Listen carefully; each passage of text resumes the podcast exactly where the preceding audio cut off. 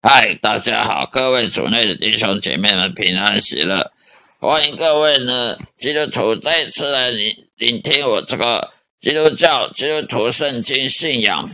分享及生命见证的 Podcast 播客的节目，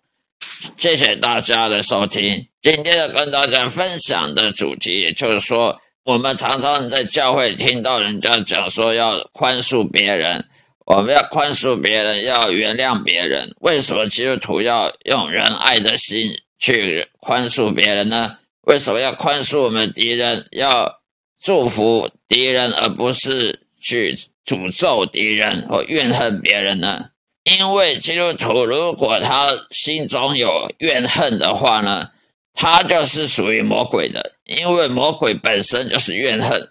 他本身就恨人类，所以他就要去伤害人类。如果基督徒他被别人伤害，有创伤症候群啊，呃，心胸狭窄啊，心胸狭隘，不去宽恕别人啊，心中埋着怨恨啊，那他跟魔鬼没什么两样。因为魔鬼就是怨恨上帝，他埋他埋怨上帝，他报他怨恨人类，因为人类可以得到救恩，人类可以到天堂去。你如果信耶稣的话，那魔鬼他是不可不能升天堂，因为魔鬼他骄傲，他认为他自己很美、很完美，他很聪明，所以他他就怨恨人类，他就是不喜欢人类呢得到救恩。所以一个基督徒，他如果心中埋着怨恨，因为别人伤害他了，言语上霸凌啊，行为上的伤害他，不管怎么样伤害到你心中。有怨恨的话，你不宽恕别人的话，你心里面永远坎坷不安，永远都心里面永远记着这个人，记恨、记怨、记恨这个人对你怎么坏，怎么坏，怎么坏，你就是不可不不把放下，不把这个石头放下的话，你就是怨恨。怨恨呢，他就是不可能，你就不可能成为上帝子女。为什么？因为上帝的子女，他必须要学习像上帝一样有。有慈善的心灵，有慈善的心，有宽宽敞的心胸，去用太阳光照耀照耀艺人，也照耀罪人。用太阳光、啊空气啊、阳光啊、水啊，去攻击坏人，也攻击这个艺人、好人。那么，我们如果心中怨恨对我们不好的人，我们只只喜欢那个对我们好的人，那这有什么好？这有什么信心呢？我们就没有信心可言了，我们就不能说我们一心称义了，我们就不能说我们有信心的人，因为有信心的人就要学习上帝一样，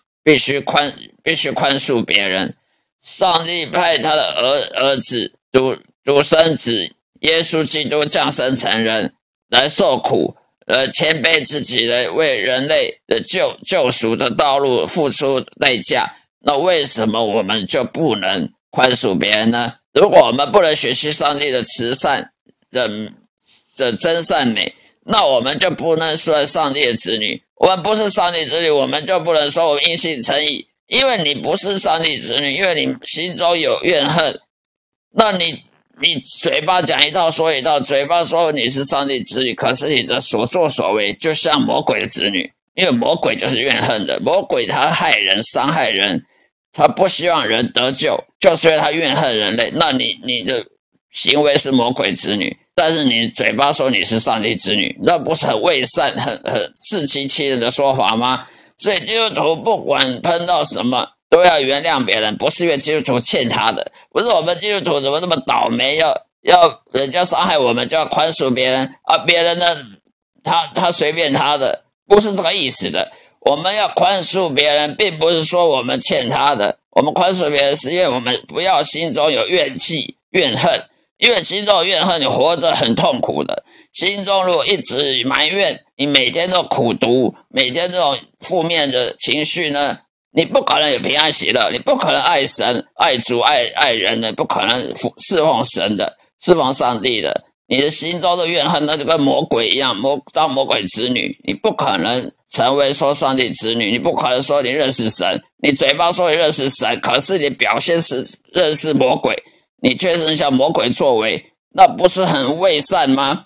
所以基督徒不管怎样宽恕别人，不是因为我们欠他的，不是因为上帝不公不义，要我们不管怎么被人家揍、被人家欺负，也要原谅别人啊，别人就可以嬉皮笑脸，呃，为所欲为，不是这个意思。上帝他当然也是会赏赏善罚恶，他当然也会报复。如果我们被人欺负了，他会报复，他会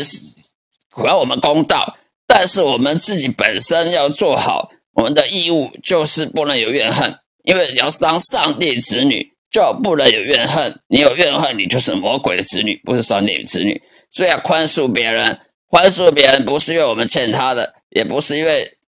我们就是那么倒霉，要要要被人家欺负，而是我们不能有怨恨。那么至于别人他的后后果怎么样，上帝他自然会有公道。我们不要管别人的呃接下来怎样，我们自己不能有有怨恨就对了，不能当魔鬼子女。而嘴巴却说我们是上帝子女，那这样是会很很好可笑的。好了，今天就说到这里，谢谢大家的收听，下一次再会，愿上帝祝福各位，再会。